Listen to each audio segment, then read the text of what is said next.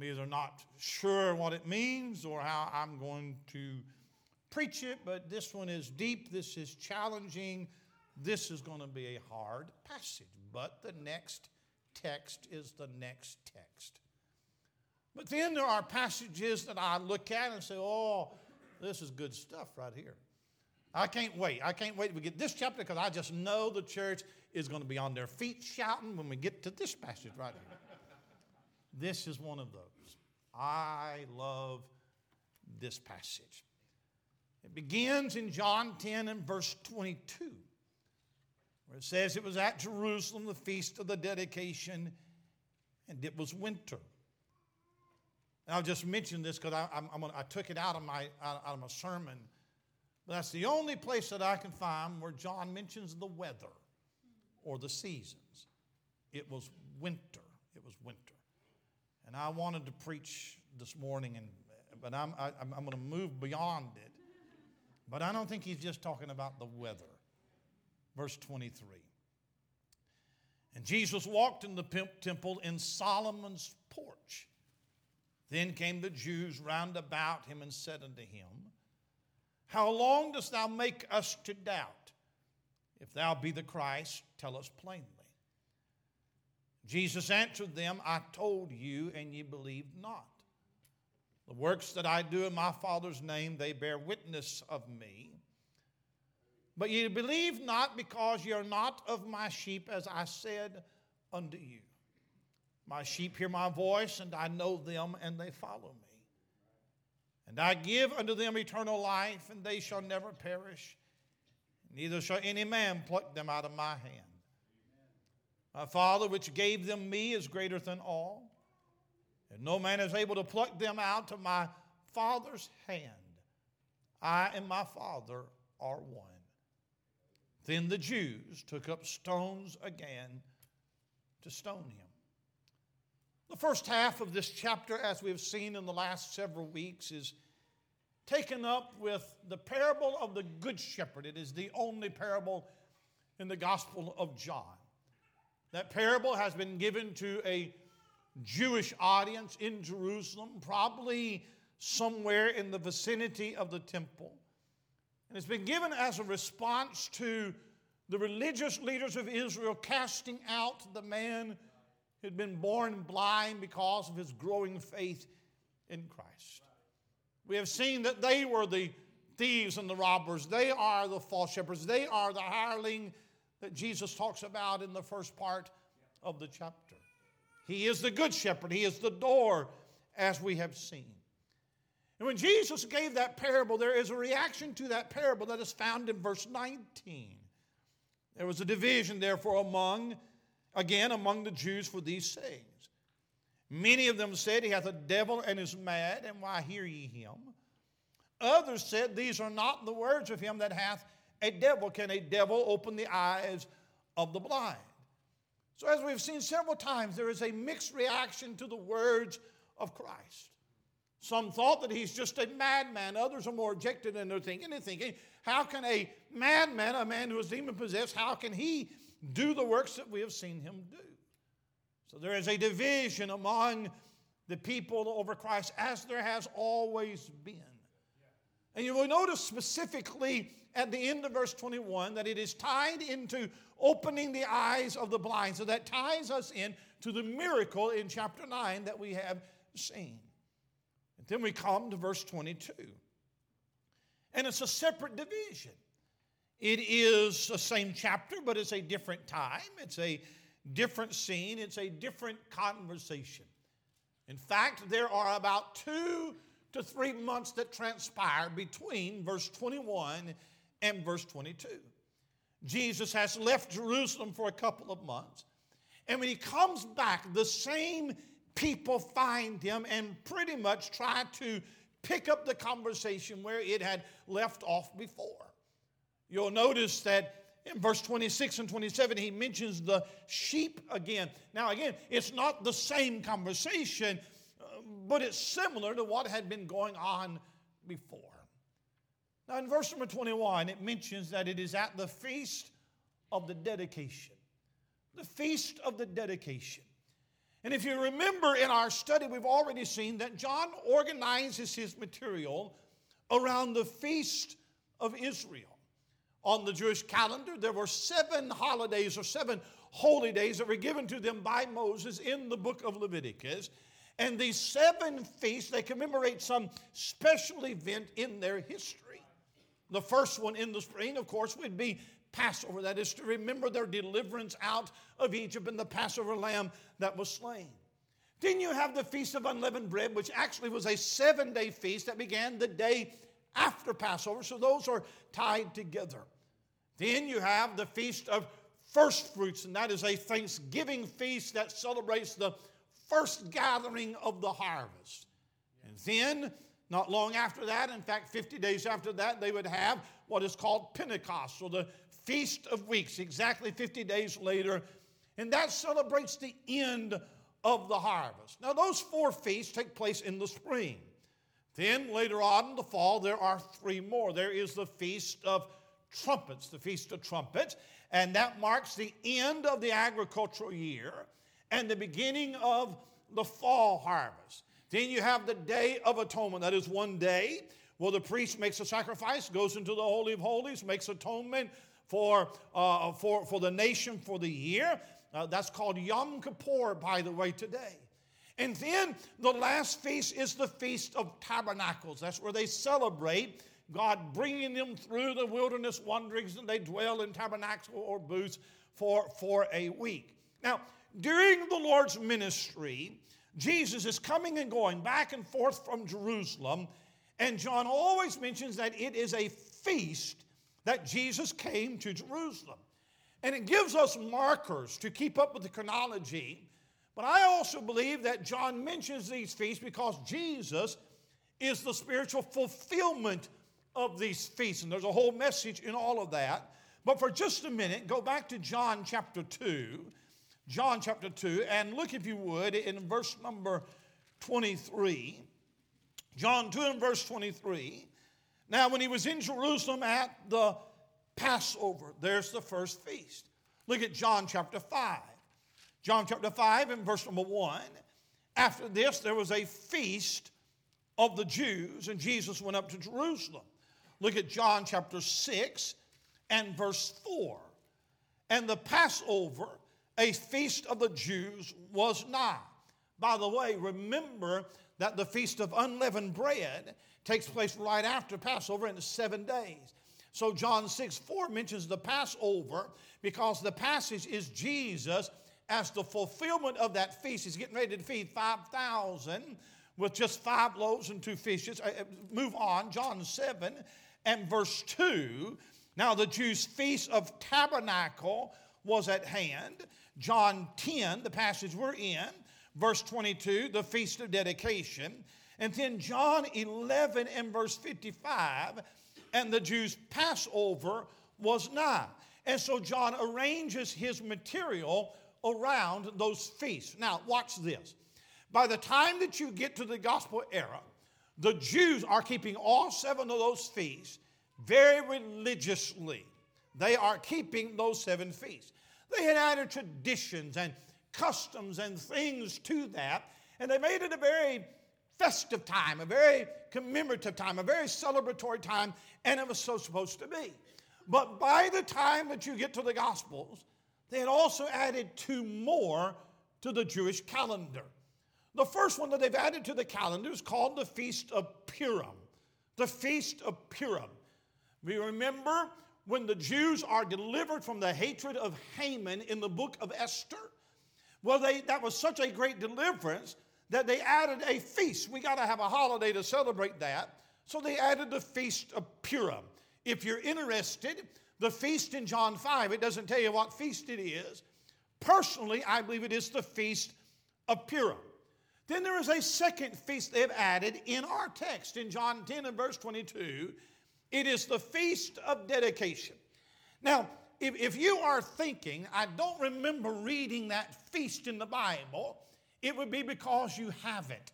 This is the only time in your Bible that the Feast of the Dedication is mentioned. They have added it to the calendar.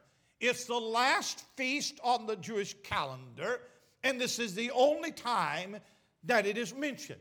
Can I take just a minute and tell you how the Feast of Dedication came about? Would that be okay? It's a little bit history, but I, I love history.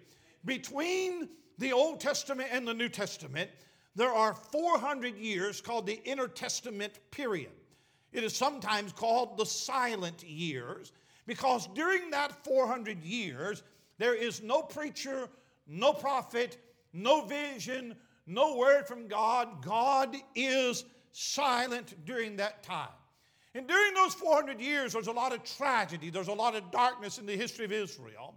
And particularly about 170 to 160 years before Christ came. Because in about 170 BC, there was a very powerful ruler in Syria, and his name was Antiochus Epiphanes. If you've studied history, you are familiar with that name. He actually added Epiphanes to his name himself because Epiphanes means the supreme one. So that tells you he is a narcissistic egomaniac. And Antiochus Epiphanes goes down in history as one of the most evil men who has ever lived. He had a satanic hatred for the Jewish people. He is no doubt was no doubt a demon possessed man. He was cruel, he was diabolical, and he directed his hatred toward the Jews. In fact, we study Antiochus as a forerunner or at least a type of the Antichrist that is to come. Now, Antiochus Epiphanes was a Greek. He wanted all of the world to be Hellenized or to be like Greeks. We're all going to speak the Greek language, Greek cultures, Greek practices, Greek gods, and everybody went along with it except one group of people, and that was the Jews. We can't go with your practices and your customs and your gods because we have our Bible, we have the Old Testament, we have our God. And so Antiochus Epiphanes used that as an excuse to begin to persecute the Jews. In 170 BC, Antiochus Epiphanes marched into Jerusalem, slaughtered thousands of Jews. Then he went into the temple and he committed what's been called the abomination of desolation. He went into their temple and he took a pig and he slaughtered a pig, sacrificed a pig on their altar.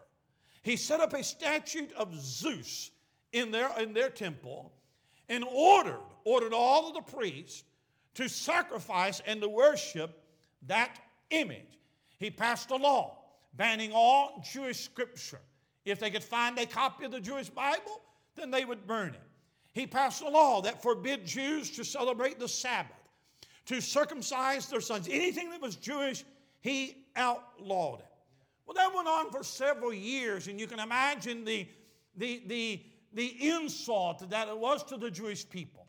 But a few years later, there was a man named Judas Maccabeus that rose up to lead a revolt against Antiochus. We have had enough. And, and, and the nation gathered around him. They, they revolted against Antiochus and they won. They retook Jerusalem. Great, great victory. Well, you got to know a victory that great, we got to have a holiday. We, we're going to celebrate this every year. And so they did. They, they set out an eight day period, late November, early December, that we're going to celebrate this. It is called the Feast of Dedication or Hanukkah. That's what it's called. And it just so happens, I didn't plan that, but it just so happens that right now it's Hanukkah, December the 8th through the 15th. And so we are right in the middle of that if you were Jew. So that's the history to Feast of Dedication. And this sets us in Jerusalem in the winter at the time of that feast. Now, here's why this passage is important to me, all right? This is the last public appearance of Christ before the cross. We are only in chapter 10 of John's gospel, but we're only about three months away from the crucifixion. At the end of this chapter, Jesus is going to escape out of Jerusalem again. He's going to be gone for two or three months. And in chapter 12, he's going to come back in to Bethany, which is just a few miles from Jerusalem. And at that point, we're only a week away from the crucifixion. This is his final public appearance. And to be honest with you, I don't know why Jesus came to Jerusalem at this time. Uh, he knows that there's only hostility against him. He knows that his time is near, but it is not now.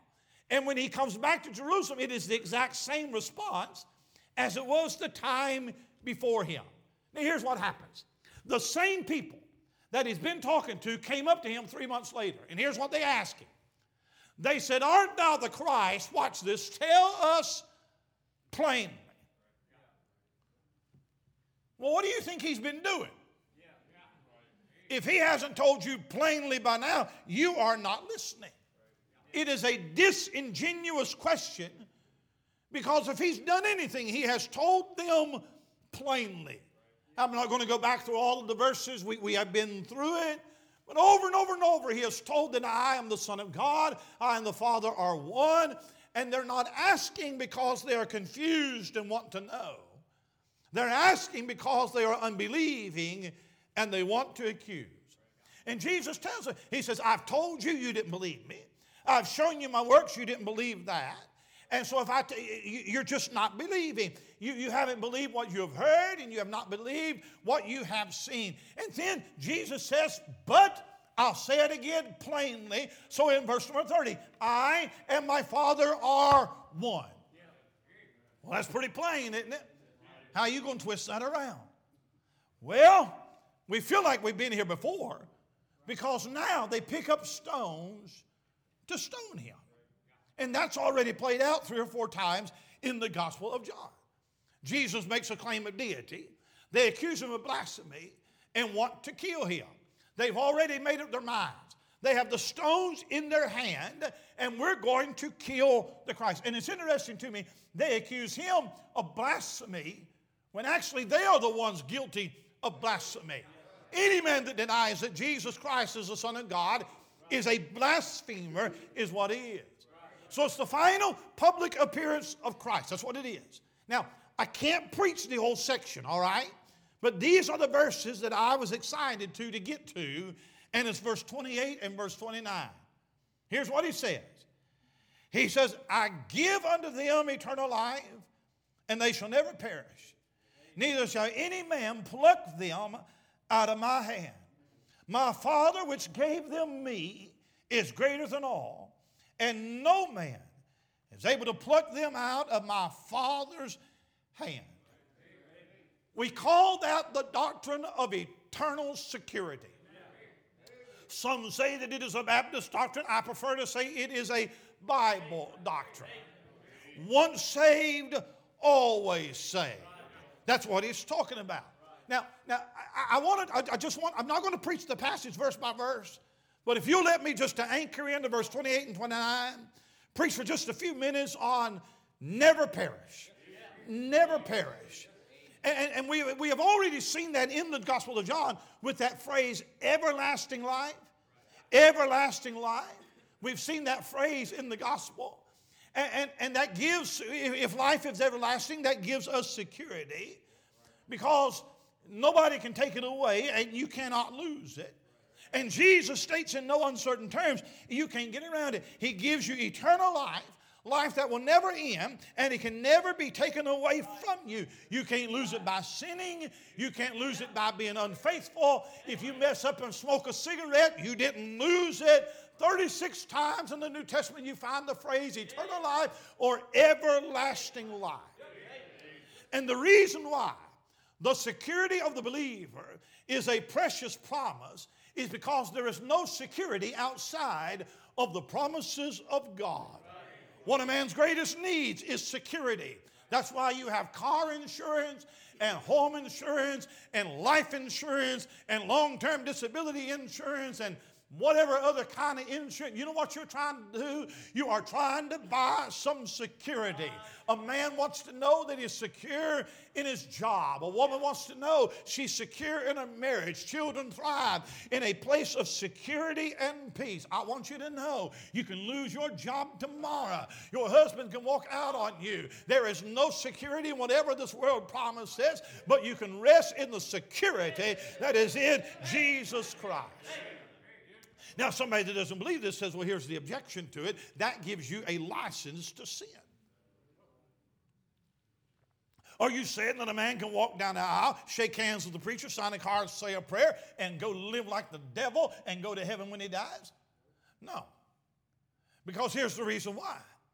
That man is probably going to go straight to hell because he probably never got saved in the first place. That's not what eternal security teaches. There's a lot of people that give lip service to the Lord, but they've never been saved. Jesus said that in that day, many will say to me in that day, Many will say to me in that day, they are in the business of religion, but they never were born again. Now, here's what Jesus said he was going to say to them. Now, watch this. He'll say to them, I never knew you. Not that I knew you and forgot you, but I never knew you. Never knew you. The doctrine of eternal security is not that you can make an empty profession of faith, live like the devil, and go to heaven when you die. That person probably never got saved in the first place. But I want you to know that the security of the believer rests upon the same thing that the salvation of the believer rests upon, and that is the grace of God. You are saved by grace and you are kept by grace. If salvation is by grace, then security is by grace. If salvation is by works, then security is by works. Suppose that you get to heaven. They stop you at the gate of heaven and they ask you, why should they let you in? Now, I don't think that you're going to get stopped at the gate, and I don't believe there is an interview to get you in. But for illustration purposes, just suppose. What are you going to say? I'll tell you that if you say anything other than the blood of Jesus Christ, anything other than the unmerited favor of God, the answer is wrong. Amen. Only by the grace of God. And you cannot teach that you can be saved by grace and keep your salvation by works. If saved by grace, kept by grace. If saved by works, kept by works. But you can't be saved by grace and kept by works. Somebody says, well, what if a believer renounces his salvation and goes back to being an unbeliever? There is a strange doctrine, by the way, that says that as long as you are a believer, you can't lose your salvation, but you can cease being a believer and forfeit your salvation. And in fact, we have this strange phenomenon now of people that were raised in an IFB church and they have de converted. Have you heard about that? They have deconverted, basically turning their salvation card back in. And somebody said, What about that? Well, here's what I say I still believe the words of Jesus. And God said that He'd never lose one of His children, one of His children, and you will not be the first one. Somebody said, Well, well, well, the devil, maybe the devil can take you out of the hand of God. Well, that's a silly thought because if he could, he already would have. The reason he hadn't is because he can't. And by the way, that would mean that the devil is being good to you to leave you in the hand of God. That would make him a good devil. So your security would be in him and not in the Lord. See how silly that is? Oh, we are saved. We are saved by not saved by holding on to God. We are kept by Him holding on to us. So I just say this morning before I quit that the bottom line is that salvation is entirely by the grace of God. You didn't work to get it, and you won't work to keep it. Salvation is not dependent upon anything you do, it's dependent upon everything that God does. I'm not saved this morning because I felt like it, wasn't saved this morning because I was sanctified and perfect. No, I was saved this morning, I'll be saved tomorrow throughout eternity because God said that I was. Now, now something interesting. I read this. I read this. I, I read. I read a preacher said that you should not preach eternal security to a lost audience. Because this is Christian truth right here. Right? It's kind of like casting your pearls before the swine. That the unsaved would not appreciate this doctrine if they are not saved.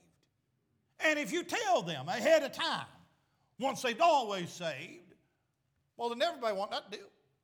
You mean I can get eternal salvation? I can just go live any way I want to, don't have, don't have to worry about sin, and I can just go my way. So therefore, you don't tell them about this doctrine before they get saved because they might make a false profession of faith. Well, here's what I'd say to that. Jesus is talking to a bunch of lost people. These are, these are not Baptist folk he's talking to. These are unbelievers because as soon as he gets done with it, they pick up stones and want to stone him. So to a bunch of unbelievers, Jesus is preaching the doctrine of eternal security. And here's what I would just say to you this morning if you're not saved, that there are precious promises that if you ever did get saved, that belong to you, and that ought to make it attractive to come to Jesus Christ. Now, now I, am not preaching the passage. I'm not going verse by verse. I'm just interested in eternal security. Shall never perish. So, could I, for just a minute, for just a minute, could I just give you four or five reasons why I believe in eternal security? Because here's the thing. Here's the thing. I know that you know it theologically. I know you know it in your head. But there's some of you this morning, the devil gets on your shoulder. The way you lived and what you did last week and how you lost your temper, what you said. Ain't no way you still saved. And I just want to, I just want to come in this morning and just tell you the devil's a liar. I don't know if you're saved or not, but if you ever were, you still are. Let, me, let me just, a few reasons. All right, a few, few reasons. Few reasons. Here, here we go. Number one, because of Jesus' presence in me. Write this down. John 14 and verse 20. In fact, you can turn there if you want to. John 14, 20. At that day ye shall know that I am in my Father, ye in me, and I in you. Oh, the same way that Jesus is in the Father, I'm in Jesus, and Jesus is in me. He says, Ye in me, and I in you. Now, don't let me lose you. You may not see Jesus up here on the platform, but he's up here. He's up here. I'm not physically inside Jesus, and Jesus is not physically inside me, but the Holy Spirit indwells me, and I am in Him positionally. It means that the Father, watch this, that the Father sees me as He sees the Son. Can I say it like this? His experience is accounted for my experience. I didn't die, but in Him, it's as if I did die. I wasn't didn't come out of the grave, but in Him, it's as if I did come out of the grave. I'm not seated in heaven right now, but in Him, it's as if I am seated in heaven right now. Ephesians chapter 2 talks about, but God, who is rich in mercy for his great love, wherewith he loved us even when we were dead in sin, hath quickened us together with Christ. By grace you say, watch this, watch this, and hath raised us up together and made us sit together in heavenly places in Christ Jesus. You say that's going to be wonderful when I get to heaven. Oh no, it's not talking about when you get to heaven, talking about right now. Right now, right now, right now. I am seated in heaven already, waiting on my body to be. Could I illustrate it this morning? Let, let, me find me a psalm book right here. I've probably given this illustration before, but you just act like you ain't never heard it.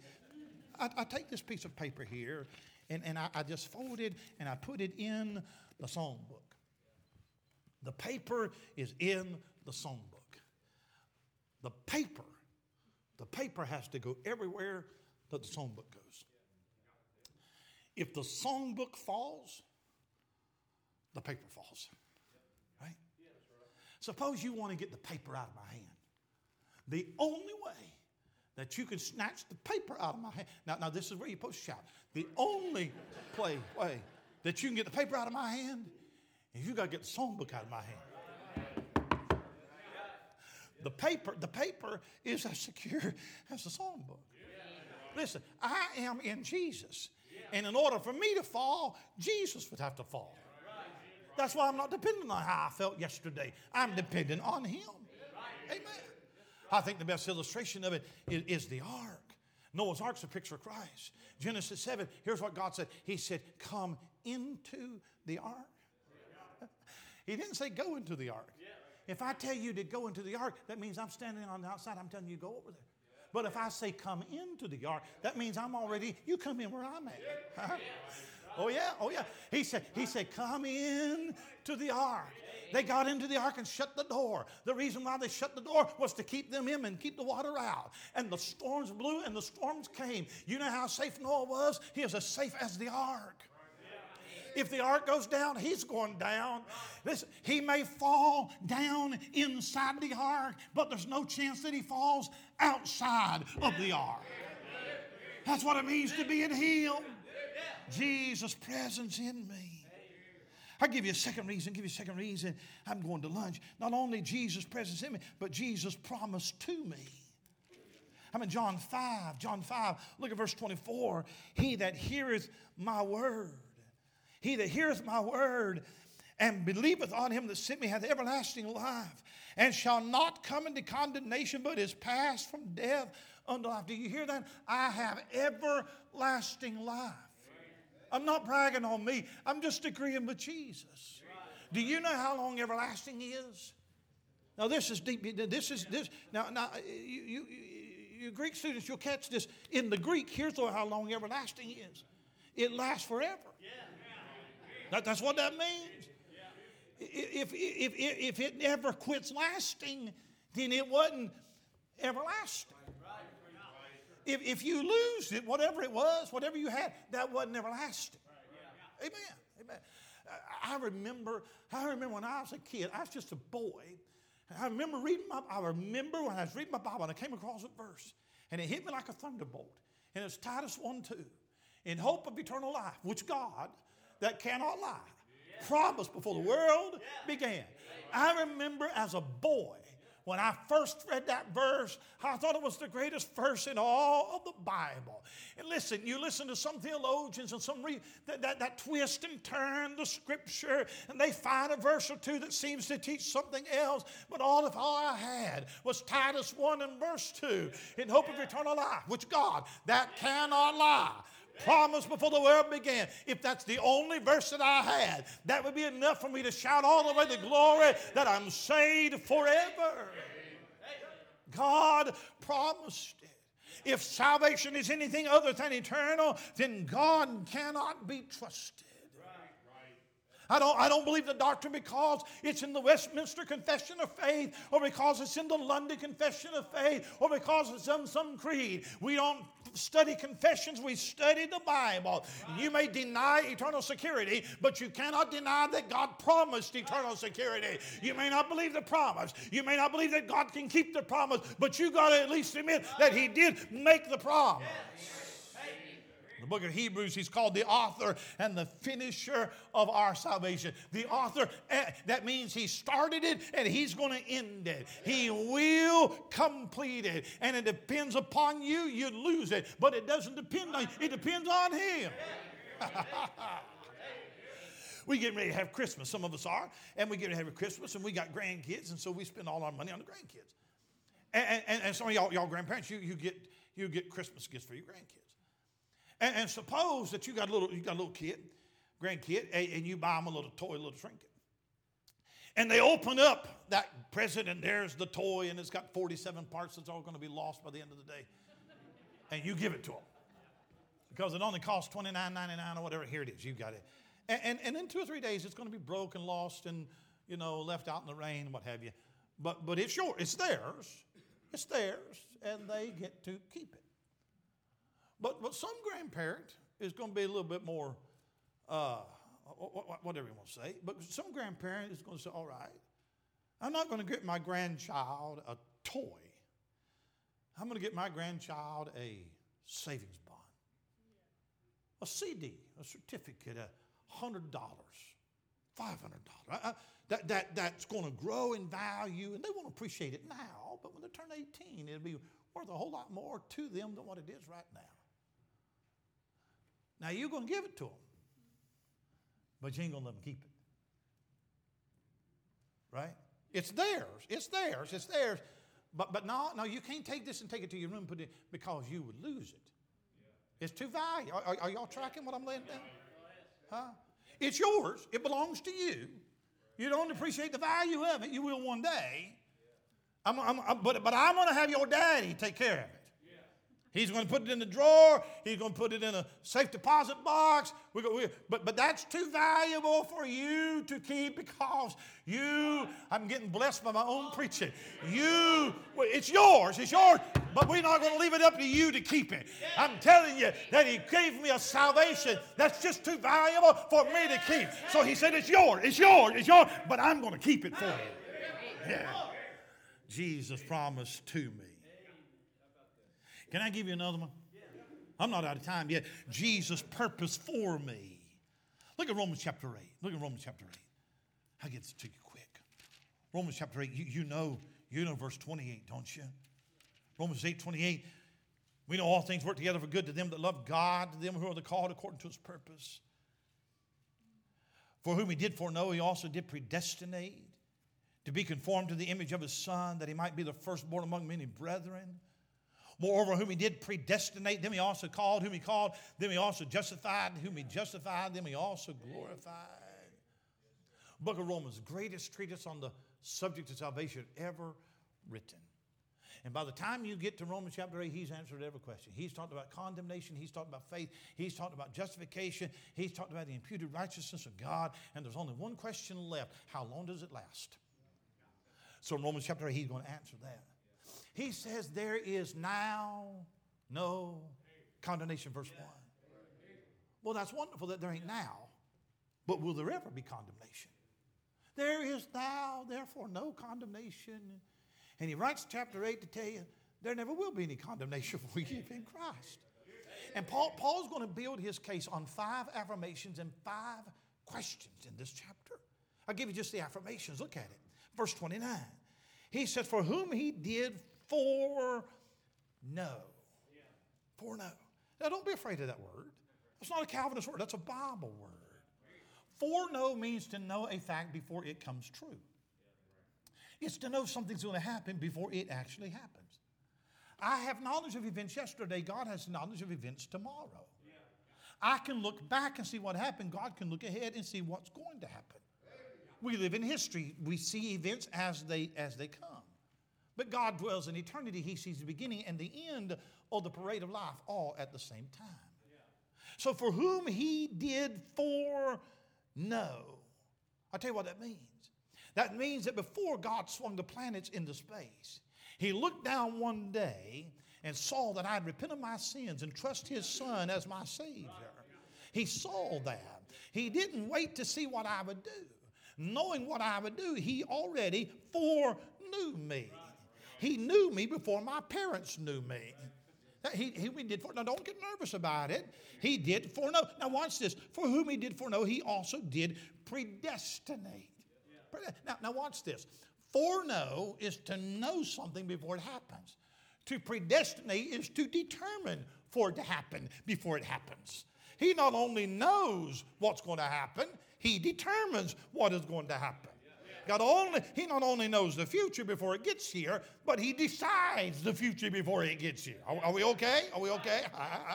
now, theologians fall all over themselves. They're trying to explain predestination away and, and trying, trying to get around it. But to explain away predestination is to explain away God. It is simply that God determines to do something before He does it. And by the way, when God predetermines something's going to happen, all of hell cannot stop it. And all that it means is God looked down to the corridor of time to September the 27th, 1976, when the gospel was preached to a seven year old tow headed boy, and he saw, he knew, he knew that I would trust his son and determine based upon my faith in Christ, that he would save me, that he would put his spirit inside inside of me, that He forgive me oh, all. He predestinated that. Now, watch this, watch this, watch this. Look at verse number 30. Moreover, whom he did predestinate, them he also called. He called, he called me that night. That's the issue, a summons to the preached word of God. Do you know what's happening today? God's calling. If you're here this morning, you've never been saved. You're here, I'm here, we've got a Bible, we're preaching. God's calling somebody. Calling. But watch this. Them he also, moreover, whom he did predestinate, them he also called. And whom he called, them he also justified. Justified. That, that's God's judicial act of, of declaring you righteous. Not, not a human court in, in the world that can do that. They can acquit you, they can pardon you, they can't justify you. Huh? Now, now, verse 30. Moreover, whom he did predestinate, them he also called. Whom he called, them he also justified. And whom he justified, them he also glorified. Problem is, I know you. And you know me. And you don't look real glorified. You look like you still got some work to be done on you. And I got a whole lot of work left to be done on me, too. So here's what we would expect the scripture to say then he also will glorify. Huh? That ain't what he said. It'd be a wondrous, wondrous truth. And we will be glorified in experience one day. But that's not what he said. He said, Them he also glorified. Past tense. Already done. In the mind of God, when he determines to do something, he goes ahead and writes it down in the past tense. He will complete his purpose in me, and all of hell cannot stop me. I'm telling you, no matter what the devil throws against you, no matter how terrible life may be, just tell him that he's a devil and he's a liar because God says, look at him, there he is, already glorified, already sitting in heavenly places. Now, now, now if you're going to go to bed and worry all night about your salvation, you're going to have to walk all over Romans chapter 8 to get there. And I'm trying to help somebody this morning that says, I know when I got saved, but, but, but I'm not living right, and, and, and, and, I, and I'm doubting it, and the devil is on my shoulder. I'm telling you, if you ever were saved, you still are. Thank God for that. I'm, I'm done. I'm done. I, I, tell, I tell you why I believe in eternal security because Jesus' pardon of me. And I'm going to skip that. But go to John chapter 10. Here, here's the last one Jesus' protection around me. Come back to my text. I give unto them eternal life. They shall never perish. Neither shall any man pluck them out of my hand. My Father, which gave them me, is greater than all, and no man is able to pluck them out of my Father's hand. I'm not advocating backsliding. You know that we preach conversion, a changed life, fruits of repentance. You know we preach that. But you listen to me this morning. You may backslide, but you'll never perish. John Phillips, here's what he said. He said, As sheep can never be goats, as horses can never be cows, as cats can never be dogs, so the children of God can never become the children of Satan. You may lose your joy, you may lose your fellowship, you may lose your intimacy, you may lose your rewards, you may lose your usefulness, but you'll never lose your salvation. You may one day become a prodigal, but you'll always be a son. God doesn't save a man one week to, to drop him the next week. Your happiness is in you holding to Christ. Your security is in Christ holding to you. Isn't that a wonderful doctrine? Never perish. Never perish. And to come to the piano, would you, this morning? I want you to find that song. Now I belong to Jesus. Jesus belongs to me. We're going to sing that this morning. It's a doctrine that I wish every believer knew in his heart. And if you're not saved this morning, the good news is that Jesus loves you and died for you. And if you'll trust Him, this salvation can be yours forever. But I tell you something either salvation is forever, your condemnation is forever. A man who dies without Christ will be lost as long as a man that is saved with Christ. You'll suffer the torments of hell for as long as I'll enjoy the pleasures of heaven. And if you've got religion but you don't have Christ, today is the day. But I know that there are many who are saved and they don't have any assurance of their salvation. And Satan fills their minds with doubts and confusions. How could I ever be saved with what I did last week? Things that I said, lost my temper, keep falling into the same sin. You ought to get it settled in your heart this morning that if you truly know God, if you truly know God, then quit entertaining the devilish thoughts that you could lose your salvation. There are some who have assurance, but it is false assurance. They claim in eternal security is their ticket to carnality. Truth is, they've never been saved. You're going to get to the edge of eternity one day, and you're going to hear God say, I never knew you. Because here's the reality is that when you get saved and you get truth like this in your heart, it doesn't drive you to the world. It drives you to Christ. Though there is no, though I have not preached practically this morning, I have not told you anything to do. We've just preached doctrine. But when I get that doctrine in my heart, it makes me to live, want to live more holy, not less holy. I want to be more pleasing to Him, not less pleasing. Less of the world, more Christ. I understand that a believer can have carnality. I don't understand him wanting carnality. If you're saved, there is a change in your heart and your desire and your supreme desire as I want to please God. So take a precious doctrine, a wonderful truth. Let it be motivation in your heart to live for Jesus and not for myself. Heavenly Father, thank you for the precious Word of God this morning. Thank you for a wonderful, wonderful truth that we know, we understand, and we believe, and that we rest in. I pray, Lord, this morning, if there's somebody in this room that's not saved, I pray the Holy Spirit would convict them of their sin and of the Savior. They'd walk an aisle this morning and trust you. I pray, Lord, for that believer here that struggles with doubt, confusion, no assurance. I've been there. I, I know that, that fear.